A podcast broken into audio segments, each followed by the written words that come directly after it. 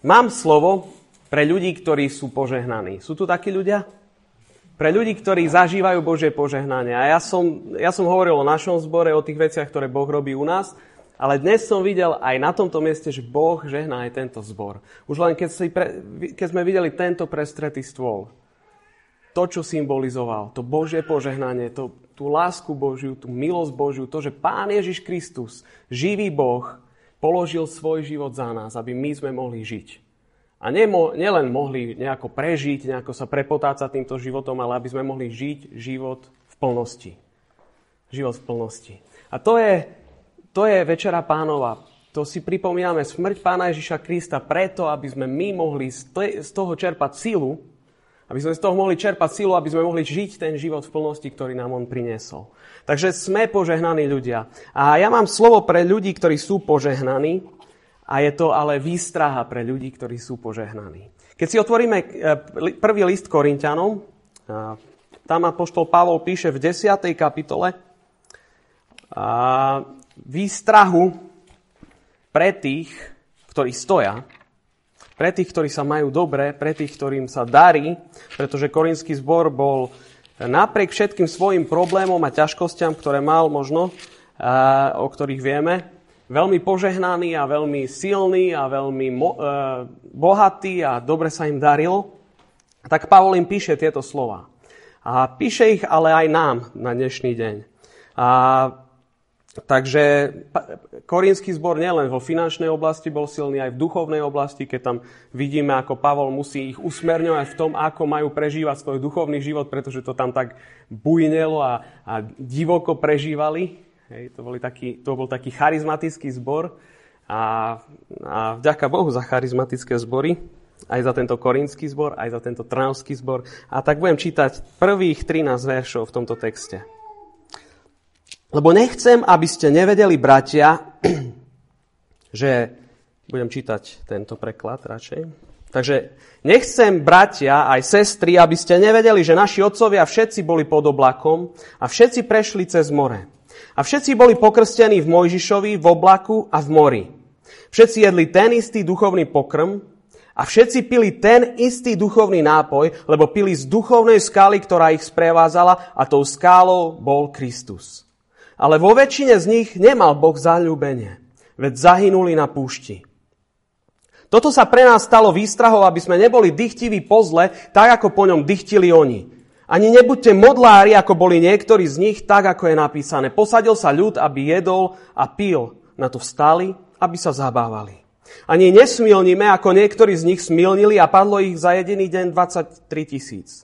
Ani nepokúšajme Krista, ako niektorí z nich pokúšali a hynuli od hadov. Ani nereptajte, ako niektorí z nich reptali a hynuli od zhubcu.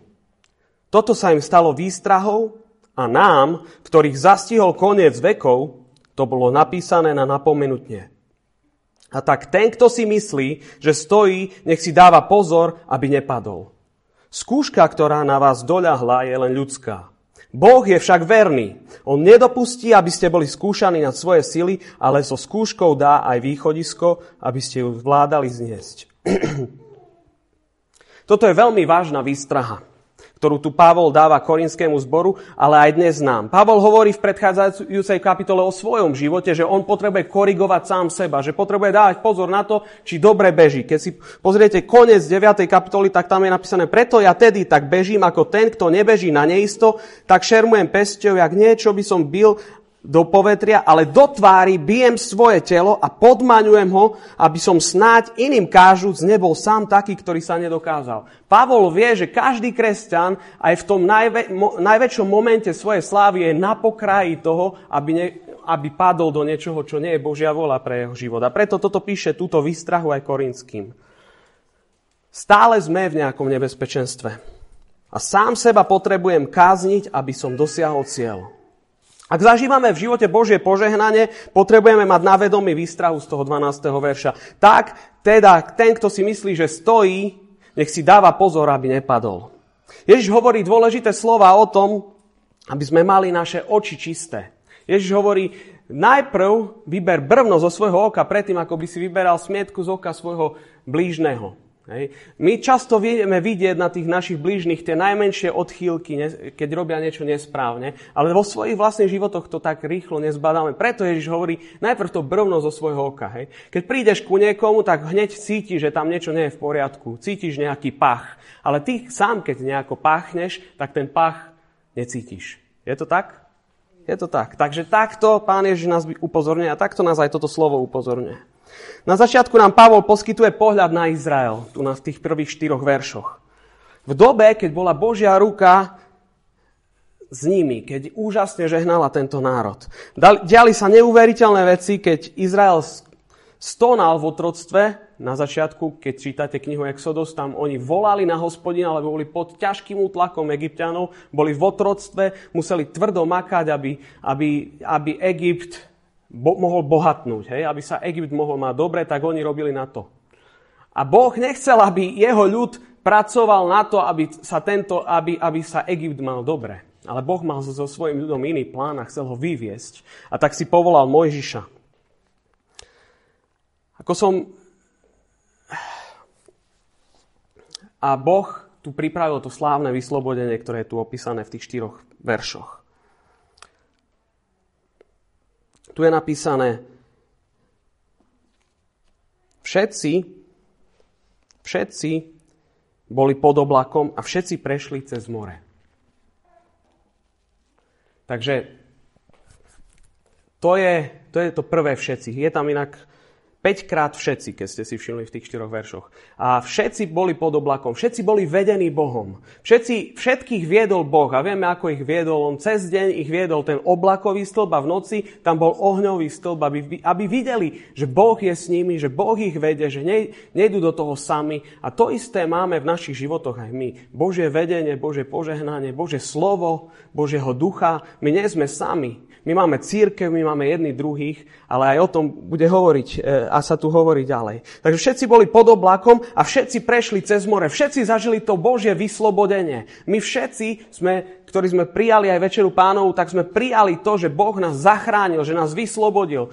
To, že prešli cez more, to bol nielen moment, že oni boli vyslobodení z niečoho, že, bol, že dostali nový život, ale to bol aj moment toho, že ich nepriateľ bol zničený. My, keď sme prešli cez more, tak sme nielen prijali požehnanie, ale prijali sme aj, aj vyslobodenie. Prijali sme to, že náš nepriateľ je zničený, že my máme moc nad našim nepriateľom.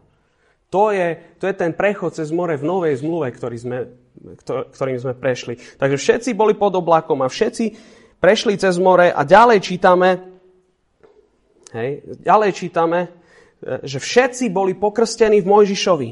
A Mojžiš tu predstavuje vodcu. To, že boli pokrstení v Mojžišovi, bolo, že všetci boli s ním nejako prepojení. Mojžiš bol, bol vodca, ktoré, ktorého dal Hospodin Izraelu. Že nešli sami, že, že mali niekoho, kto ich viedol, kto im ukazoval na Boha a ktorého všetci nasledovali. Mojžiš bol človek, ktorého si Boh povolal, aby vyviedol ľud z Egypta, aby ukazoval cestu, aby priniesol zákon, aby, aby prinášal Božie riešenia. A ľudia ho nasledovali. Bol to vodca, s ktorým boli všetci spojení a skrze neho boli spojení s Hospodinom. A takisto, ako im dal Mojžiša, aj nám dal vodcu. A nie aj Juraja, ale nám dal vodcu Pána Ježiša Krista. My sme dostali vodcu, ktorý nás vyvedie, ktorý nás vyvádza, ktorý nás vedie, ktorý je s nami, ktorý nás učí, Ducha Svätého, radcu a tešiteľa, ktorý, ktorý je s nami stále v každej situácii. Takže my takisto máme toto požehnanie v živote, ako mali oni vtedy v Mojžišovi. On nám nielen ukazuje cestu, on je s nami. On, Ježiš Kristus, nás spojil s Otcom, v ktorom je plnosť všetkého. A tak všetci na tejto ceste boli nielen vedení, usmerňovaní a chránení, ale aj zabezpečení, tam čítame. Čítame, že všetci jedli pokrm, mánu z neba, každý deň sa obnovujúci pokrm. Každý deň príjmali dostatok. Boh zabezpečil ich, aby, aby ne, neboli hladní, lebo sa vydali na púšť, vyšli na miesto, kde nebolo jedlo a nemali dostatok priestoru na to, aby si zbalili zásoby a možno ani nemali na tie zásoby. Jednoducho tam nebol priestor, aby mali vodu na púšti, ale Boh zabezpečil vodu a jedlo na púšti. Hej. Vodu zo skaly. Hej. A tu čítame, že tou skalou bol Kristus. Nič im nechýbalo. Mana, prepelice, voda, ktorú pili zo skaly, to všetko predstavovalo Krista, ktorý išiel s nimi. A Božia prítomnosť bola s nimi a on sám sa o nich staral zázračným spôsobom. Bez toho, aby si to zaslúžili.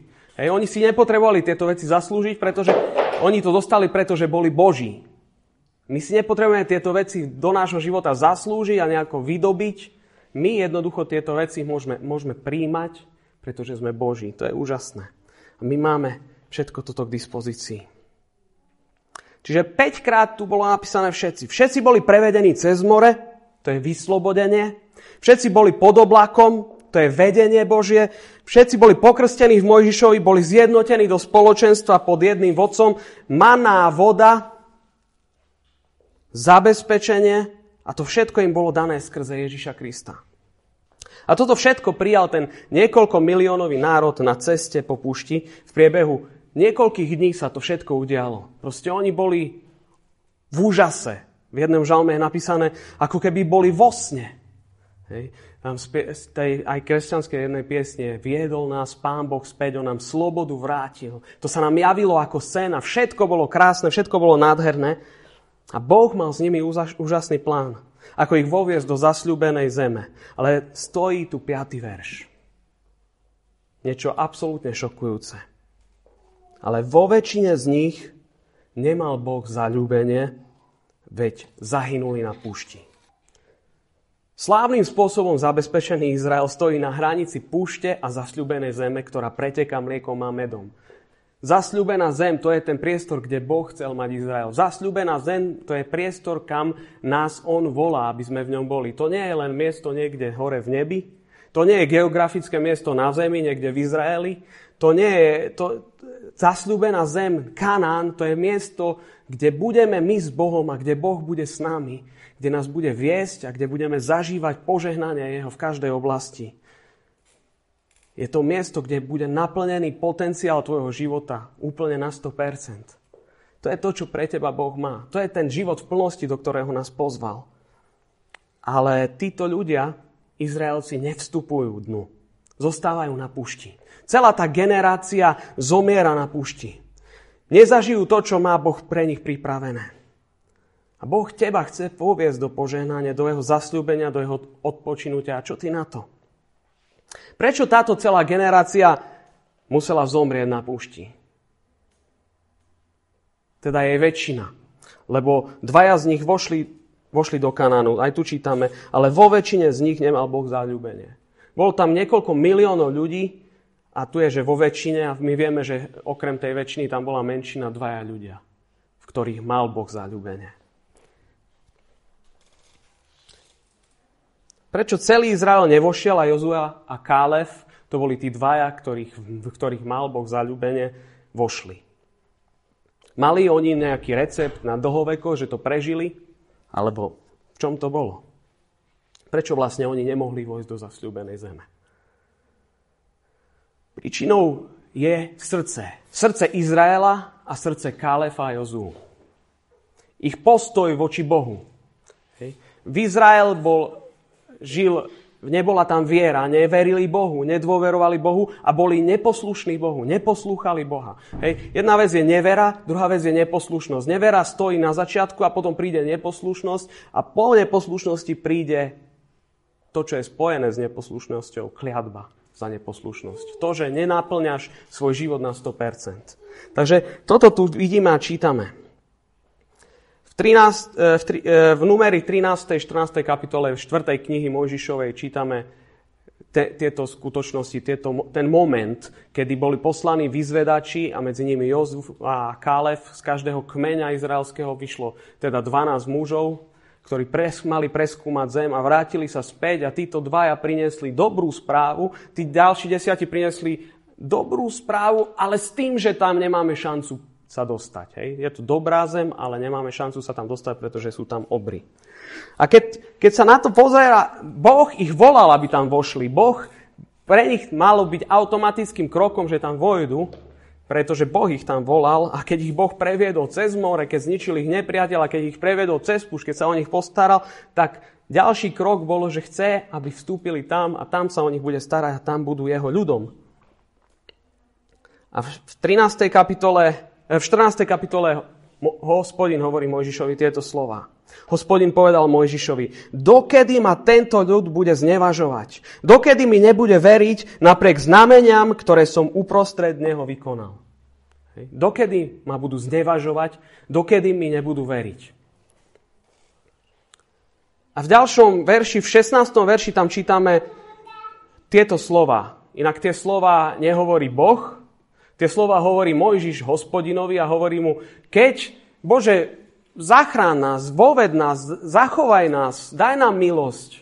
Lebo pretože hosp- budú, čo o nás budú hovoriť ľudia a čo budú hovoriť o tebe? Tieto okolité národy. Pretože Hospodin nemohol voviesť tento ľud do krajiny, ktorú im sľúbil pod prísahou, pozabíjal ich na púšti. To bola Mojžišová, Mojžišová snaha o príhovor za Izrael, ale Boh povedal: ja nemôžem. Oni ma znevažujú. A tak sa stalo, stali tie Mojžišové slova proroctvom. Hospodin nemohol voviesť tento ľud do krajiny, ktorú im sľúbil pod prísahou, ich pozabíjal na púšti. Boh nemôže viesť a žehnať len tak hocikoho. Tento ľud, o ktorom sa tu píše, v tom stave srdca s tými postojmi jednoducho musel pomrieť na púšti. A Pavol nám tu dáva túto výstrahu.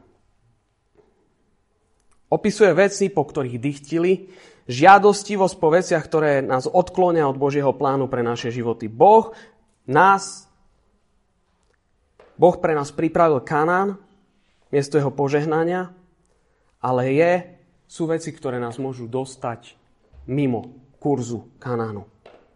A skúmajme, či týchto päť vecí nedostal, sa nedostalo aj do nášho srdca, do našich postojov.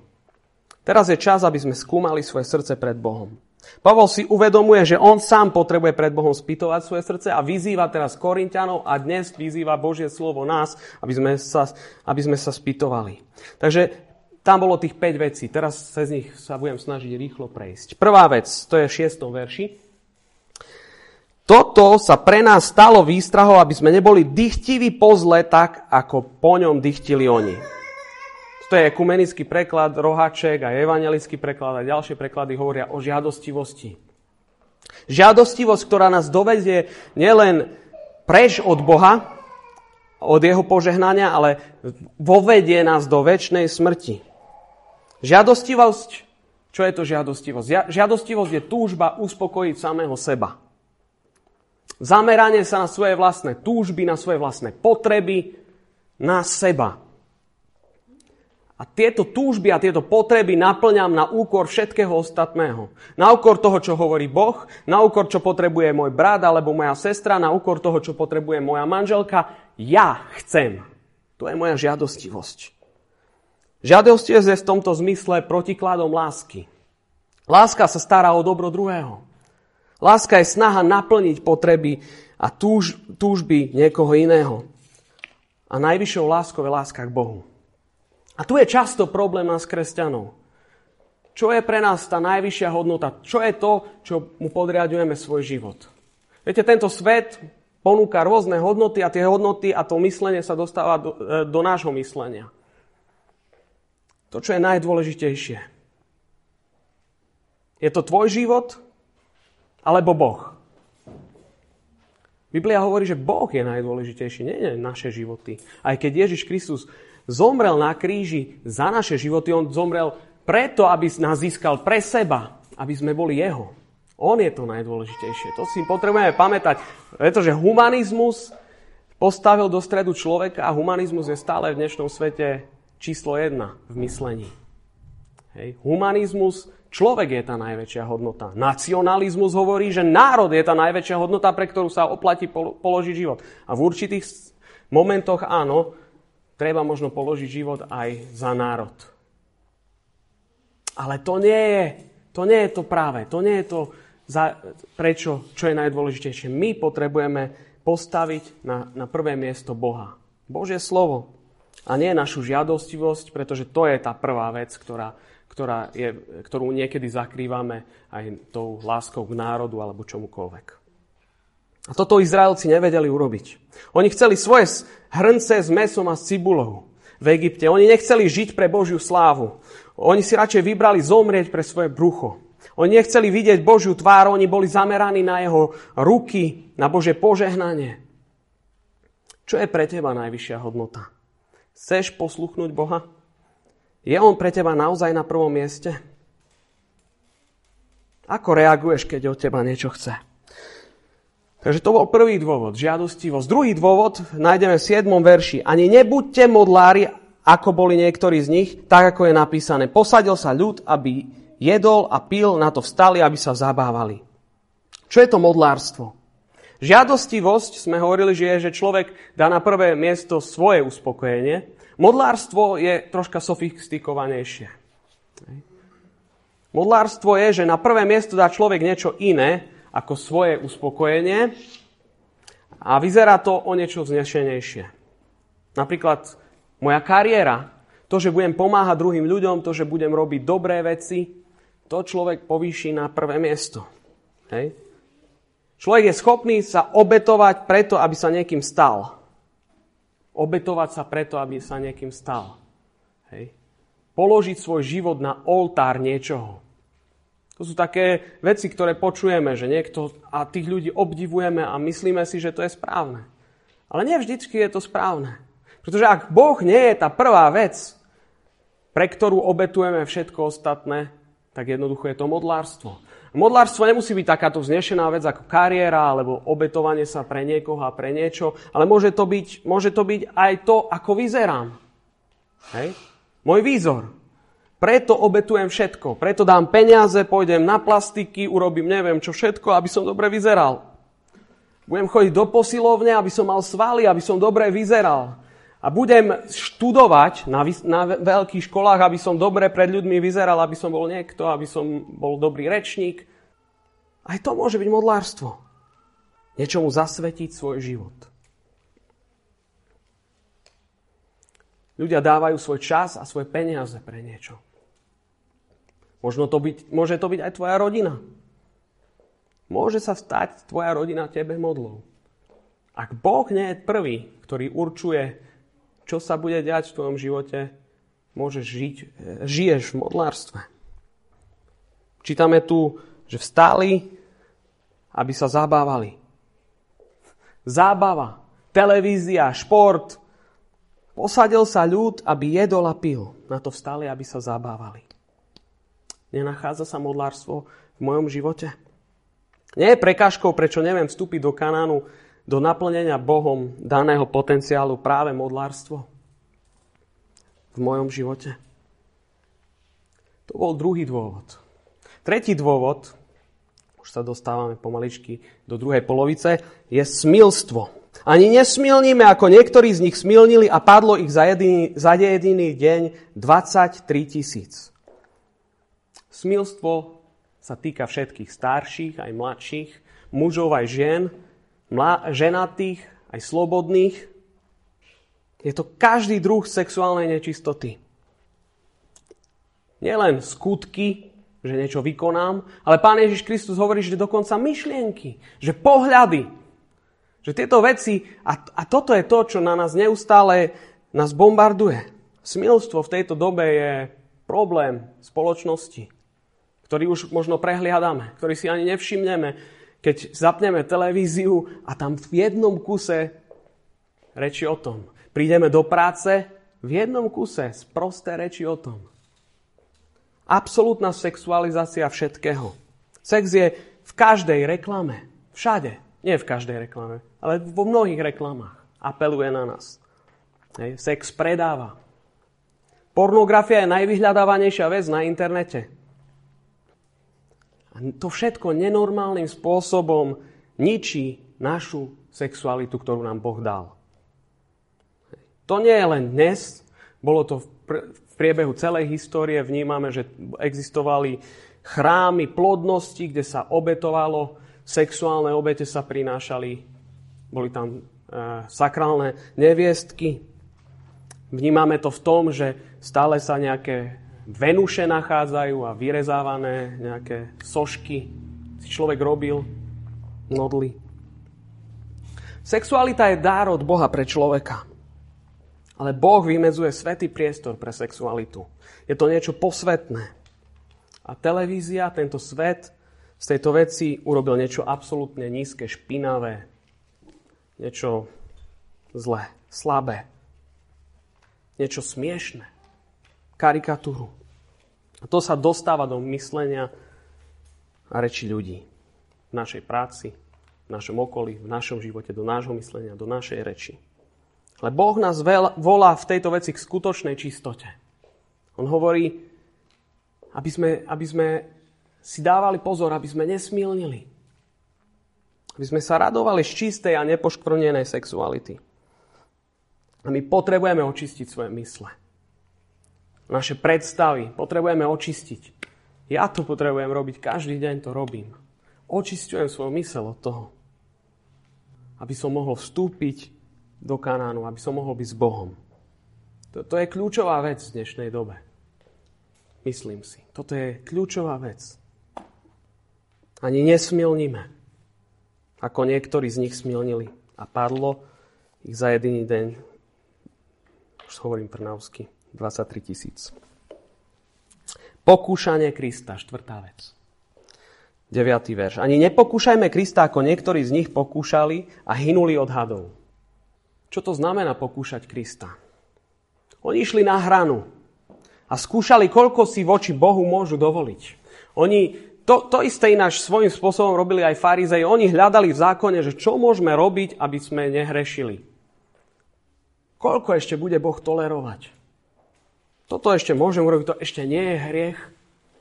A, a postupne prekračovali jednu hranicu za druhou a videli, nič sa nedeje, nič sa nedeje. Asi to nebolo hriech. Posunuli hranicu ešte ďalej. A ešte ďalej, a ešte ďalej. Pokúšať Krista znamená chcieť od Boha to, čo je v rozpore s jeho vôľou. Ty máš pocit, ty vieš, ty máš svedomie, ty vnímaš, že niečo nie je v poriadku, ale chceš to nejakým spôsobom obhájiť a povedať, to nie je hriech. Však som tak stvorený. Ale tvoje svedomie, Duch Svätý, písmo ti hovorí, nie si v poriadku. Nepokúšaj Krista. Pokúšať Krista znamená chcieť od Boha to, čo je v rozpore s jeho vôľou. Vieš, čo Boh hovorí o klamstve? A tak nemôžeš očakávať, že ak klameš, že ťa Boh požehná. Vieš, čo Boh hovorí o podvode? A to isté nemôžeš očakávať, že ťa Boh požehná, ak podvádzaš. Nemôžeš žiť vo vedomom hriechu. Nemôžeš slúžiť dvom pánom, to hovorí Pán Ježiš. Nemôžeš. Nedá sa to. A posledná, piata vec, ale nie najmenšia, aj keď to tak možno pre nás vyzerá. Desiatý verš. Ani nereptajte, ako niektorí z nich reptali a hynuli od zhubcu. Tento hriech sa nám nezdá taký vážny. Reptanie, sťažovanie sa, kritizovanie. Ale je to hriech, ktorý je veľmi vážny, pretože kvôli nemu hynuli od zhubcu. Kvôli tomu, kvôli takéto maličkosti, ty nedosahuješ to, čo Boh má pre teba pripravené. Kvôli, kvôli tomuto niečomu, čo možno tak nazveš kritické myslenie. Ja mám kritické myslenie. Ja, ja som taký, tiež. Niekde prídem a vidím hneď prvú vec chybu niekde. Mám manželku, ona by vám vedela rozprávať. Ale ona mi odpúšťa. Zdá sa to tak v poriadku, ale je to hriech, ktorý je veľmi vážny. Sťažovanie sa, nespokojnosť s tým, čo ti dáva Boh, do čoho ťa vedie Boh, čo dostávaš od svojho pastora, o, kazateľa, alebo jak ťa volajú, brat kazateľ. Juro. Ľudový operátor.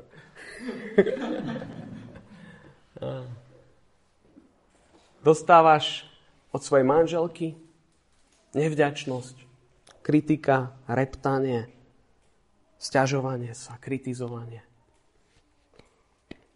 Ty posudzuješ Boha a hovoríš, že by si to urobil lepšie. Ale takmer pätnásť tisíc ľudí na tom mieste zomrelo, pretože sa sťažovali. Zomierali od zhubcu. Aniel zhubca to je ten, čo zabíjal v Egypte tých prvorodených. Zhubca je ten, to je aniel, ktorý, ktorý zabíjal, ktorému dal Boh povel, aby zabíjal to asýrske vojsko, ktoré obliehalo hej, Jeruzalém. V druhej Kronickej dvadsaťdva. A tu zomierajú pod anjelom s hubcom tí, čo sa sťažujú. Tí, čo sa sťažujú. Tak neškodne to vyzerá, ale je to tak dôležité. Mať ten správny postoj, mať to správne očakávanie, mať pod...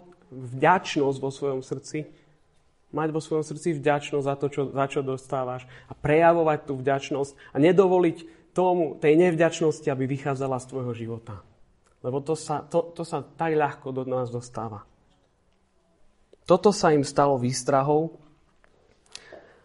a nám, ktorých zastihol koniec vekov, to bolo napísané ako napomenutie. A tak ten, kto si myslí, že stojí, nech si dáva pozor, aby nepadol. Skúška, ktorá na vás doľahla, nie je ľudská. Boh je však verný, on nedopustí, aby ste boli skúšaní nad svoje sily, ale so skúškou dá aj východisko, aby ste ju vládali zniesť. Ja verím, že východiskom z každej skúšky je pokánie. Pokánie je postoj úprimnosti pred Bohom. Je to pokorné vyznanie našej vlastnej slabosti, našej nedostatočnosti, našej chudoby pred Bohom. Ja na to nemám, Bože. Pokánie nie je to, že jaj, heureka, objavil som to, som hriešný. Je to, Pane, vďaka ti za to, že si mi to zjavil, ale ja neviem sám výsť. Ja neviem z toho sám výsť. Ja potrebujem teba. Pokánie je postoj, ktorý potrebujem mať vo svojom živote každý jeden deň, v každej jednej situácii. Pokánie nie je niečo, čo urobím raz za život, keď sa obrátim. Nie je to niečo, čo urobím raz za rok, na nový rok, kedy si dám nejaké predsavzatia, alebo niečo urobím raz za mesiac, keď beriem večeru Pánov, raz za týždeň, keď prídem do zboru. Je to niečo, čo robím každý deň a, a každú chvíľu v mojom živote. Potrebujem spýtovať svoje srdce. A to je to, čo nám Boh dáva. To je milosť. To nie je hanba, to je milosť. Ten, kto si myslí, že stojí, nech si dáva pozor, aby nepadol. A možno sú tu takí, čo stoja, čo v týchto piatich veciach nemajú žiadny problém a ja som veľmi vďačný za to, ak sú tu takí ľudia. Ale stoj, ak stojíš, dávaj pozor, aby si nepadol. Lebo v každej situácii, keď stojíme, sme stále len krok od pádu. Teraz by som chcel, aby sme chvíľu mohli sa skloniť pred Bohom, aby sme mohli dovoliť Duchu Svätému, aby hovoril do našich srdc, aby, aby sme mohli prichádzať pred Neho. A ja viem, že nie je teraz možno dosť času na to, aby sme učinili hlboké pokánie v našich životoch, ale možno je to čas, kedy sa môžeme rozhodnúť, že chceme ísť týmto postojom a že chceme hľadať Boha aj v nasledujúcom týždni. Aj dnešný deň. Pane, ďakujeme ti za tvoju milosť. Ďakujeme ti za tvoje slovo, Pane. Ďakujeme ti za to, že tvoje slovo nás povzbudzuje, že tvoje slovo nás potešuje, že tvoje slovo nás vedie. A ďakujeme ti za to, že tvoje slovo nás napomína, že nás karhá, že nás vyučuje. Pane, že, nás, že aj dnešný deň tvoje slovo nám dávalo výstrahu. My ťa prosíme o to, aby si teraz pracoval svojim Svätým Duchom v našich srdciach. Aby si oživoval toto slovo v nás. Aby sa stalo našim životom, Pane. Aby sme nepadali, Pane. Aby sme ne, neboli mimo tvojho zasľúbenia, Pane. Tvojho požehnania. Ale aby sme boli uprostred tvojej svätej, dobrej, ľubej a dokonalej vôle, Pane. Prosím ťa o to, aby si nám dal milosť, aby si otváral naše oči. Aby si otváral oči nášho srdca, aby sme mohli vidieť svoj život vlastný, Pane. Aby sme mohli pomocou tvojou odstrániť z neho každé brvno, každú smietku, každú nečistotu, aby sme mohli byť pred tebou čistí. Aby sme mohli zažívať tvoju milosť, Pane. Prosíme ťa o to, aby si nás viedol tento týždeň, aby tvoj Svätý Duch nám pripomínal tvoje slovo, aby tvoje slovo v nás žilo, Pane. Nech si ty oslávený, nech si ty zvelebený, Pane. Nech ľudia okolo nás poznajú tvoju dobrotu. Prosím, premeň naše myslenie, premeň naše, našu reč, premeň naše skutky. Amen.